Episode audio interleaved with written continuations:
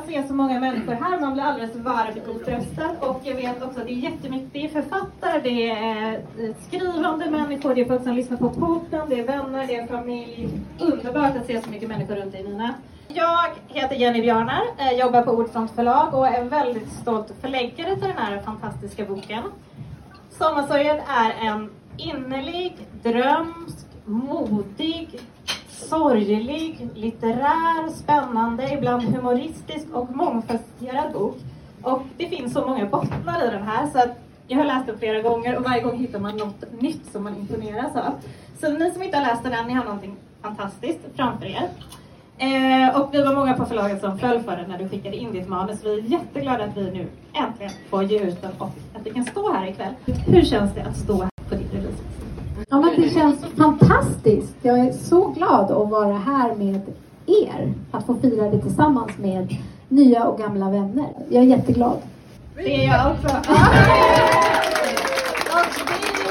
Det är underbart att det känns fantastiskt. Men jag tänker, hur har bokprocessen varit egentligen? Jag menar, vad har varit... Det har ju inte bara varit lätt. Det vet vi ju. Men vad, vad har varit roligt? Vad har varit svårt? Ja, jag tyckte det var jättekul att skriva den, men att gå ner på djupet tog några år. Att hitta den här, vad är det som verkligen bränns? Så av de här fem år, åren, vilket år var det enklast att skriva och vilket år var svårast? Ja, enklast i början. Ja. För då var jag väl bara så nöjd och glad och bara, det här blir skitbra direkt. Nu ska du snart få gå ut och mingla med alla vänner och skåla och signera böcker och sådär. Men innan dess tänkte jag bara om du kunde svara på det är ju många som är skrivande personer här, kanske folk som inte gett ut någon bok. Har du något råd till någon som hemskt gärna skulle vilja debutera? Bara fortsätt skriv! Och tro aldrig att det handlar om att skriva på ett annat sätt eller kopiera någon annan. Utan det är ju just det unika som du gör som är det intressanta. Så det handlar ju bara om det. Att fortsätta gå dit det bränns och göra sin egen grej.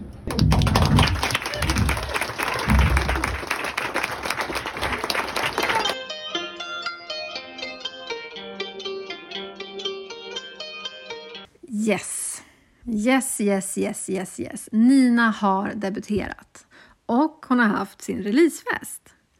Det var superroligt. Jag fick träffa Johanna de Valiant, vilket jag tyckte var typ kvällens höjdpunkt.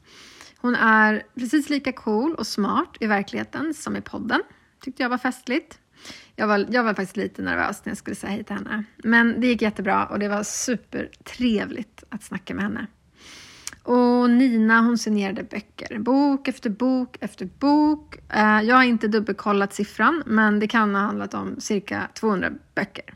Alltså absolut minst 100 böcker. Så kvällen var lyckad skulle jag vilja säga. Eh, den här månaden så kör vi en liten specialare. Eh, jag är mitt i en skilsmässa och Nina varvar boksamtal med heltidsjobb. Så vi kände att vi behövde lite tips på hur vi ska förhålla oss till skrivandet nu när en av oss är, alltså jag, i typ en livskris. Och den andra har liksom för mycket av det goda. Så vi kom på den briljanta idén att denna månad prata med en grundad kvinna som vet vad hon pratar om. Monica Fagerholm är en sån där superförfattare. Hon har fått Augustpriset, Nordiska rådets litteraturpris. Hennes första roman blev film och dessutom har hon den där mytomspunna skrivskolan, Monikas hemliga skrivskola. Och sen i januari har jag haft turen att få vara en av hennes elever. Och sakta men säkert så pusslar hon ihop både mig och mitt manus.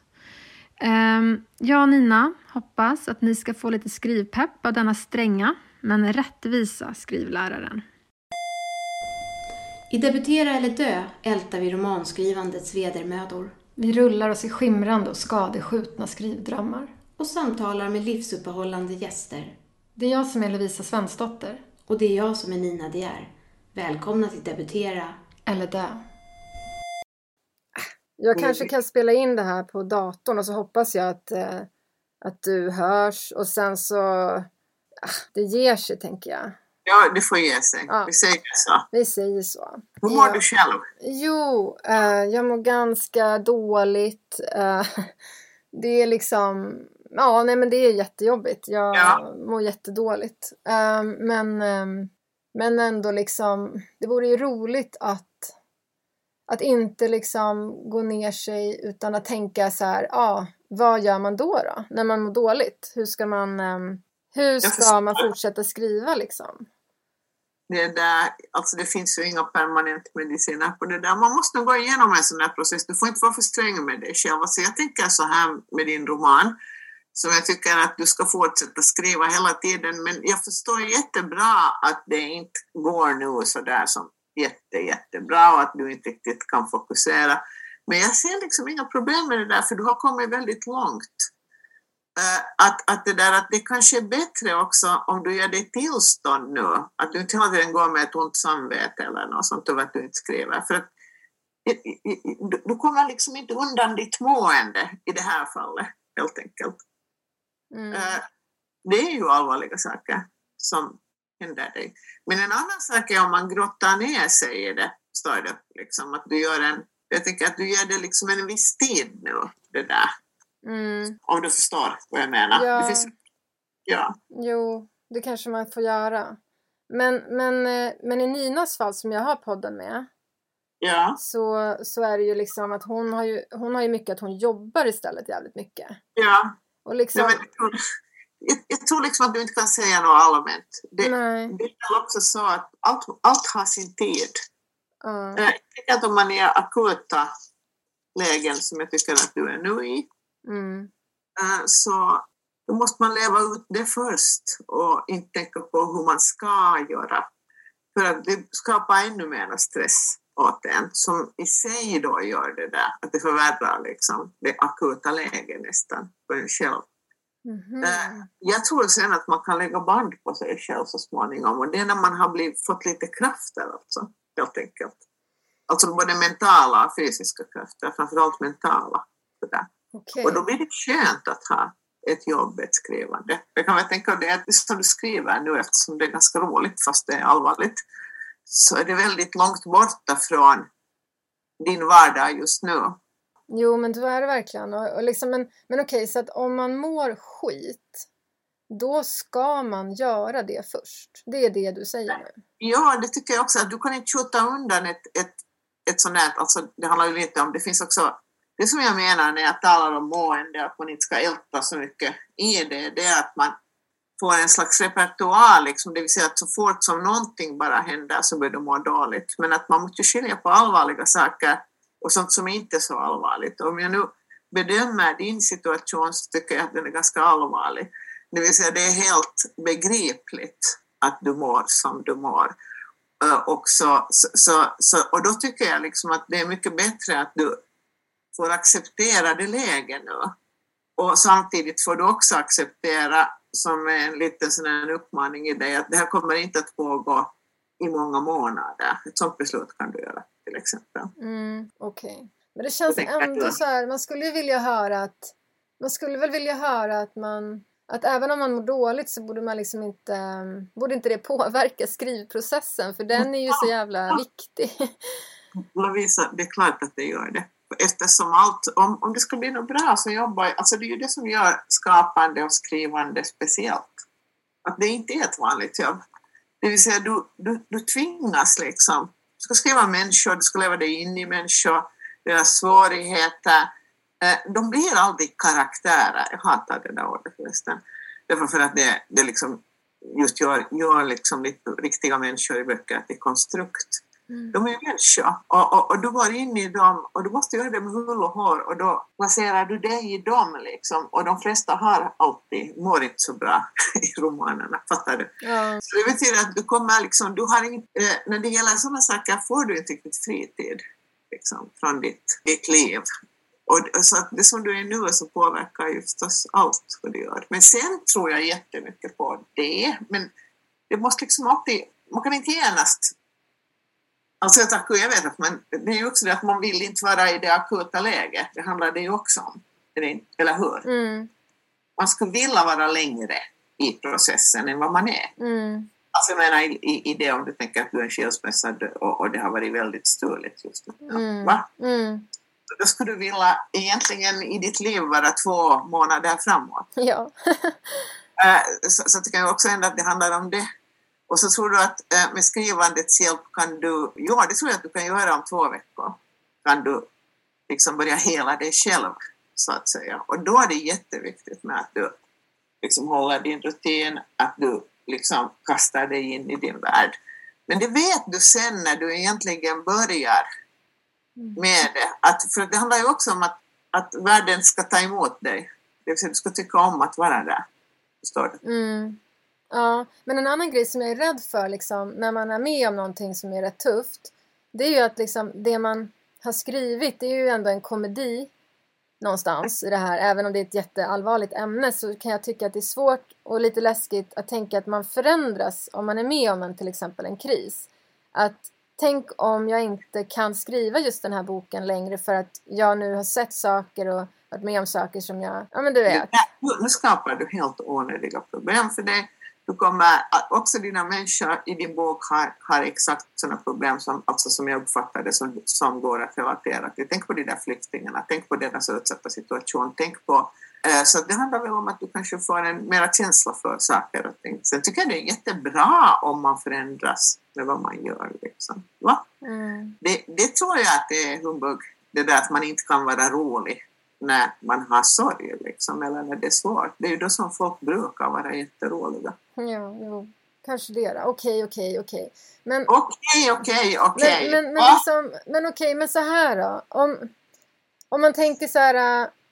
Eftersom det ändå är en podd och det liksom är ju inte alla som är mitt, i en skilsmässa och sådär utan alla, de flesta är ju mer att de bara har lite svårt att komma igång med skrivandet för de bara åker till jobbet och sen ska de hem och laga mat och redan det är ju en tillräcklig kris för att inte kunna skriva. Alltså om man bara kan ge lite allmänna tips då till... Eh, jag tror att det är jättebra att inte uppförstora eh, oviktiga saker i processen. Eh, jag börjar liksom, gör det, tänk så här, ingen ber dig om att skriva. Va? Ingen ber dig skriva. Det gör, det gör det genast mycket lättare. Eh, mm, det vill säga, då får du göra klart för dig att om du vill, om du vill skriva så ska du skriva om du inte skriver fast du vill inte bry sig någon annan utom du själv. Och, och det här tycker jag är jättefint därför för att det liksom frigör andras ansvar från det du ska eller inte ska göra för eh, andras ansvar för det du ska eller inte ska göra. Fattar du vad jag menar med det? Ja, alltså det är ju svinbra. Ja. Ja, det är Och, och svinbra. då, då är det upp till dig själv att fixa det. Tänk en annan sak, ingen människa har tid. Ingen människa har tid. Alltid när jag har handlat hur många människor som helst och ingen av dem har tid. Jag har själv aldrig tid. Eh, Så det är ett dåligt excuse. Eh, Det heter make time också. Mm. Eh, Skaffa dig tid, gör den där tiden. När jag har tidigare, för länge sedan, när jag var ung, eller unga ung, jag var lite på 30, det var då när jag började skriva romaner. Så då hade jag heltidsjobb. Uh, eh, och, och, och då gjorde jag ett sånt beslut, för det var jätteskönt för mig det här, för jag hade gått omkring och haft ångest över att nu måste jag skriva, nu ska jag skriva, jag är konstnär och sådär. Och, och, och egentligen var jag en, eh, en 29-åring som var hög på mig själv. För det är ju ofta det vad det handlar om också. Och allt blev svårt. Uh, för att alltid, vad jag än gjorde skulle jag skriva. Liksom. Men jag vet inte vem som sa det här, men Mm. Monica, ingen har bett dig att skriva. Det var jätteskönt. Nej, precis. Det där. Det lägger verkligen ansvaret tillbaka på en själv. Men vem ska, vem ska ta hand om? De skiter i Ja. dig. ja, men det där är, det där är, det där är stärkande, Monica. Att Det är det, bra. det är det. det är Okej, det. och då när man har kommit så långt i sin, äh, i sin liksom, verksamhet, det här kan man, sådana beslut kan man fatta liksom, jätteenkelt. Och, och då tycker man, hur ska jag göra det eh, om jag inte har tid? Eh, och då så är det heter det igen, make time, då, fast du inte har tid så gör du tid för det. Jag menar, det finns en massa saker vi inte har tid för i livet som vi ändå gör. Mm. Och, då, och för mig var det det att jag hade arbete, heltidsarbete som jag började klockan åtta på morgonen. Då skrev jag, steg jag upp klockan fem på morgonen. Mm. Och så skrev jag en timme, en och en Mm. halv timme. Och så trodde jag, då jag var ung förstås, då, att, att när jag kom hem från jobbet skulle jag ännu ha, jag skulle sova lite och så skulle jag ha en ny arbetsdag. Det där, Ja. det där inte. Det blev, det blev liksom överambitiöst. Men fördelen var det att jag hölls i min värld Ja. regelbundet. Och jag lärde mig, liksom, tyckte jag det här då, att, att det är ändå, alltså vad, vad handlar skrivandets ensamhet om? Det är inte det att vi ska gå omkring och dväljas i vår ensamhet, utan det är faktiskt det att vi ska ge utrymme för vår värld. Va? Mm. Och för det, att, för att det enda som gäller när man skriver att man ska vara intresserad av vad man gör, man ska vara villig att ge sig in i det med hull och hår. Och, och gör man det regelbundet så tänk, om man inte tänker text utan tänker värld så då, då liksom det bara då är det som att gå in, man har liksom, tänk så här, du har privilegier, att gå in i en ny värld varje dag. Mm. När min pappa då hade jag en jättesorg Eh, och då kände jag, det var efter Underbara kvinnor vid vatten som var min första roman hade kommit ut. Och, det, och han dog mitt i det, ett himla ståhej kring den där romanen på alla sätt och vis. Samtidigt dog han och då kände jag, jag var väldigt förvirrad förstås, och då hade jag liksom en ny roman på gång. Men då, det, det blev sen ingenting liksom färdigt av den. Men och jag märkte att mitt i den där sorgen och det där liksom fruktansvärda, det var så mycket med hela livet som passade ihop. Så bara det där att få gå in i sin värld en timme om dagen, två timmar om dagen, som var en slags befrielse. Och då vill jag säga att inte genast, men kanske två veckor efteråt. Gud vad fint. Vad fint. Ja. Och att du lät också några veckor gå innan du gav dig in igen liksom. Det är också Ja, men fint. helt hopplöst i vissa tillstånd. Alltså det Mm. händer saker kring våra liv. Alltså jag tror att det, alltså man ska inte skapa, skapa o, alltså det här är någonting som jag har varit dålig på hela mitt liv. Och av den anledningen så har jag tänkt ganska mycket på det och försökt olika strategier. För jag har ju i mitt skrivande hamnat in i perioder av manisk depressi- depressivitet. Jag har gått i väggen två Mm. gånger, varit utbränd och, och, På grund, på grund av ditt skrivande? på grund av mitt skrivande och på grund av att jag är ganska intensiv och på grund av att jag, liksom, jag har en sån här metod att jag, att jag verkligen liksom använder språket. Alltså, alltså jag tänker genom att skriva. Mm. Och, och sen, därför kan jag inte heller skriva på deadline. Jag har försökt, att jag, jag går in liksom i en sån här total mani. Mm. Man kan ju inte ta livet av sig på det här sättet heller. Nej. Att jag liksom gjorde ganska sådana bra beslut. Och, det handlar, och de bra besluten handlade om att, för tidigare trodde jag att jag måste skriva hela tiden. Jag måste skriva oberoende om jag hade sorg eller om jag var glad. Och det tycker jag delvis fortfarande. Och jag hade också en sån här åsikt, för jag var ju ung, inte var jag då mer så ung, men jag har varit bohem hela mitt liv, så jag tycker inte om det här när man delar upp någonting i fritid. Och, Ja, men det är ju det exakt samma sak som jag säger till dig. Att jag tycker det är jättejobbigt att bara för att jag råkar vara i en livskris så ska jag inte skriva. Jag är väl där du var då. då. Jag tycker att Ja, du... men, alltså, jag, jag tycker så här du ska inte benämna det på det viset. Jag är i en livskris. Det är du.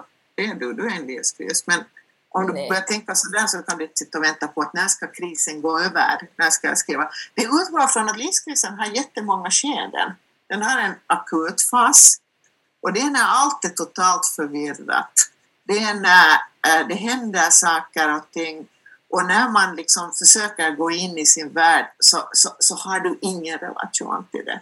För att du är, du är liksom, du kan vara sjuk, du kan, ja du vet, man Mm. kan vara så uppfucked att man inte kan koncentrera sig på något annat än man måste ligga på säng och andas. Då är det ju helt vettlöst att gå in och liksom leka disciplinerad skribent. ja, men, Men- det låter ändå, men det låter ändå som att du gjorde likadant. Ja, ja, jag gjorde. Alltså jag gick i spinn egentligen. Mm. Jag tänkte att jag måste så, jag måste se och jag måste så. Och egentligen handlar det alltid om tidsbrist. Och att skriva det handlar inte om att producera text eller att vara duktig eller att få något färdigt. Allt i en roman handlar om det att du måste själv som skribent eh, ha en egen inkörsport i din värld. Mm. Att jag ska relatera väldigt djupt till vad du gör. Va? Ja. Så först när jag hittar en sån inkörspunkt Men, men, men okej, men det, jag tycker faktiskt att det låter ganska skönt att du också vill, eller har hållit på att vilja mer än vad du egentligen klarar av.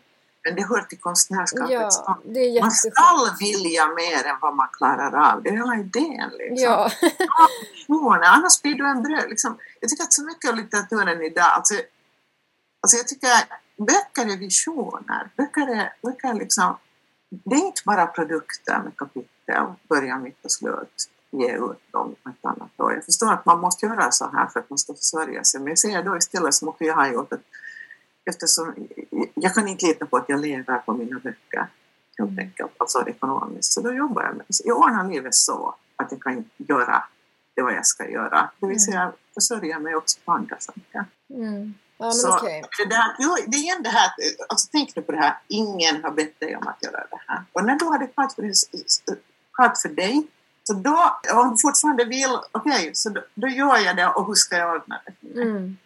Det är jätteskönt. Och sen, för att det som jag tror att är, döden, eller döden är kanske lite överdrivet, men det som nog tror jag är hemskt destruktivt, är när man börjar älta sina motstånd tillsammans med Mm. andra Ja. verbala människor, det vet vi alla som har gått på skrivkurser. Eller.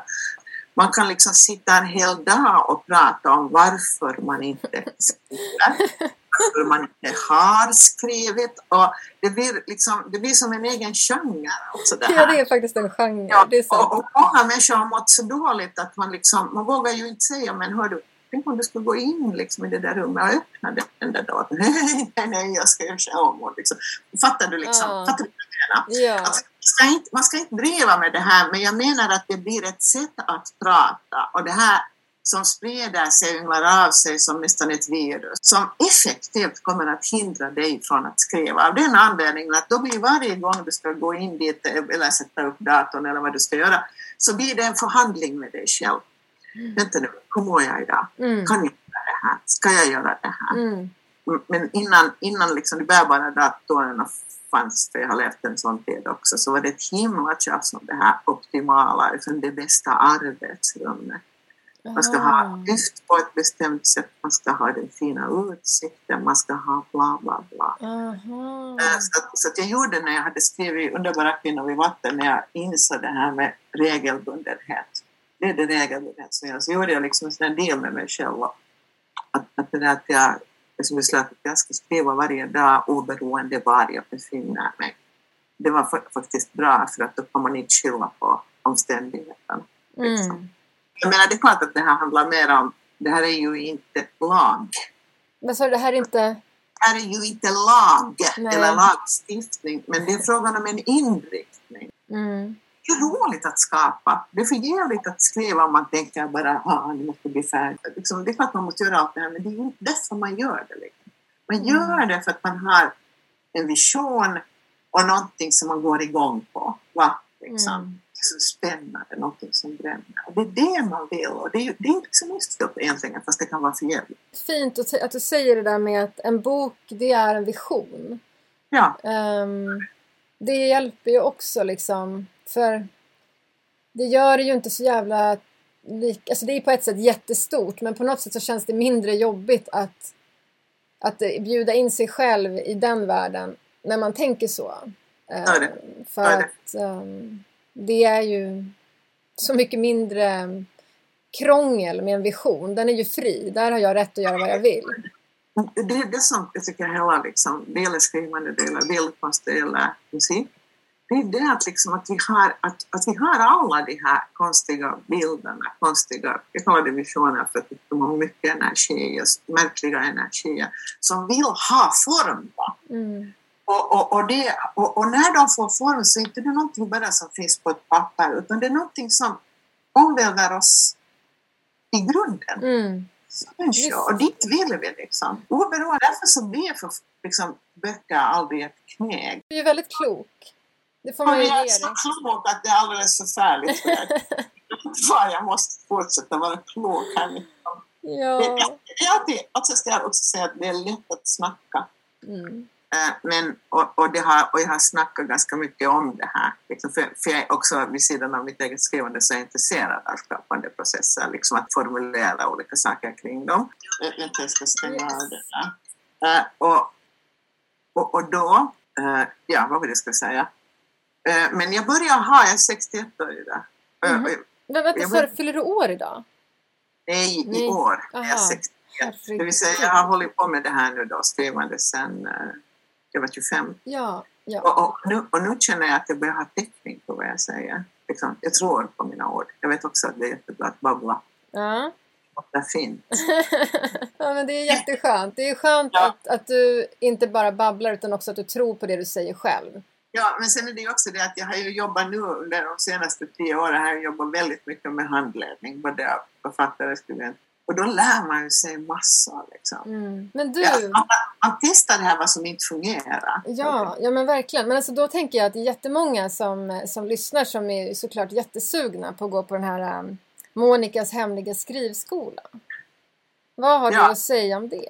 Hur hemlig Alltså, är den och hur tar man Den sig är, in? på det viset är hemlig att jag har ingen hemsida. Att den, Mm. den handlar liksom om det att jag vill jobba med motiverade människor. Mm. Jag är beredd att skriva. Alltså det här är inte en nybörjarskola. Det ser jag genast att, att jag tror att jag är dålig på att lära någon skriva. Liksom. Även om jag tror att alla kan skriva. Men eh, jag är bra på att handleda projekt. Det kan jag säga genast. Och på något sätt. En jättebra anledning som folk brukar skratta åt är det här terapiskrivande. Okej. Det vill Ja. säga, eh, jag har haft ganska många sådana komma och de, de är ofta äldre människor, framförallt kvinnor. För att, och, och det här är inte någonting eh, mot unga människor, men, men grejen är det att när du är gammal eh, eller när du är äldre har du levt så mycket liv också.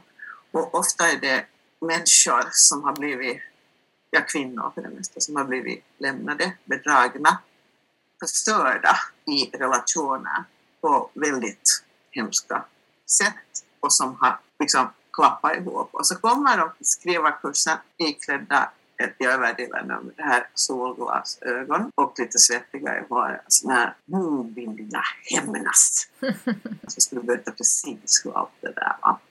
Och så börjar det, och det intressanta är det, för jag tror liksom, jag är en sån där människa som jag tror jättemycket att man inte ska väja för aggressioner och sådana saker, eller hämnd eller sådana saker. Men jag tror att hämnd är en dålig energi i det långa loppet.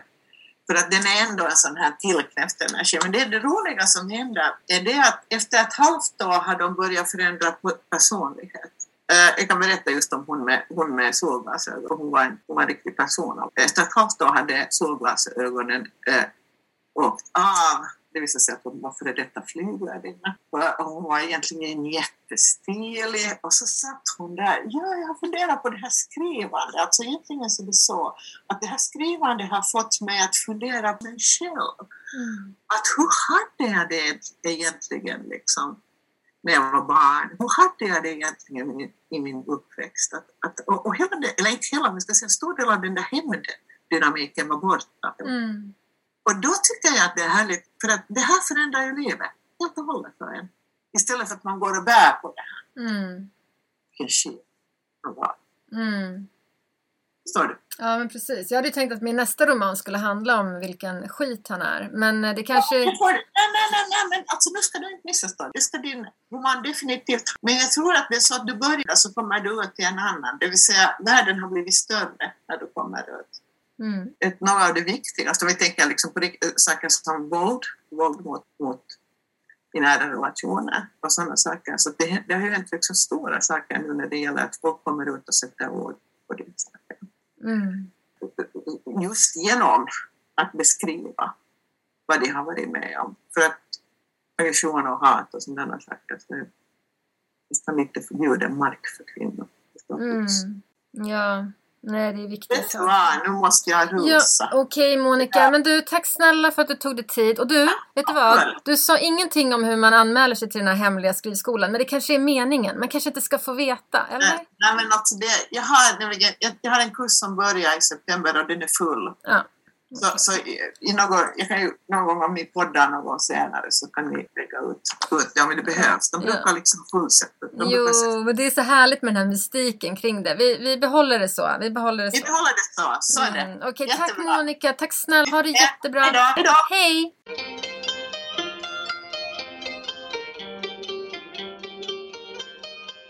Tack för den här gången kära lyssnare säger jag Nina som inte riktigt var med er men ändå var med er i tanken. Nästa gång är jag tillbaka. Då åker jag till mitt förlag Ordfront och träffar min redaktör Katja och min förläggare Jenny i ett lite mer branschigt samtal om bokutgivning och skrivande. Vi hörs då. Hoppas ni har det bra så länge. Skriv på. hejdå!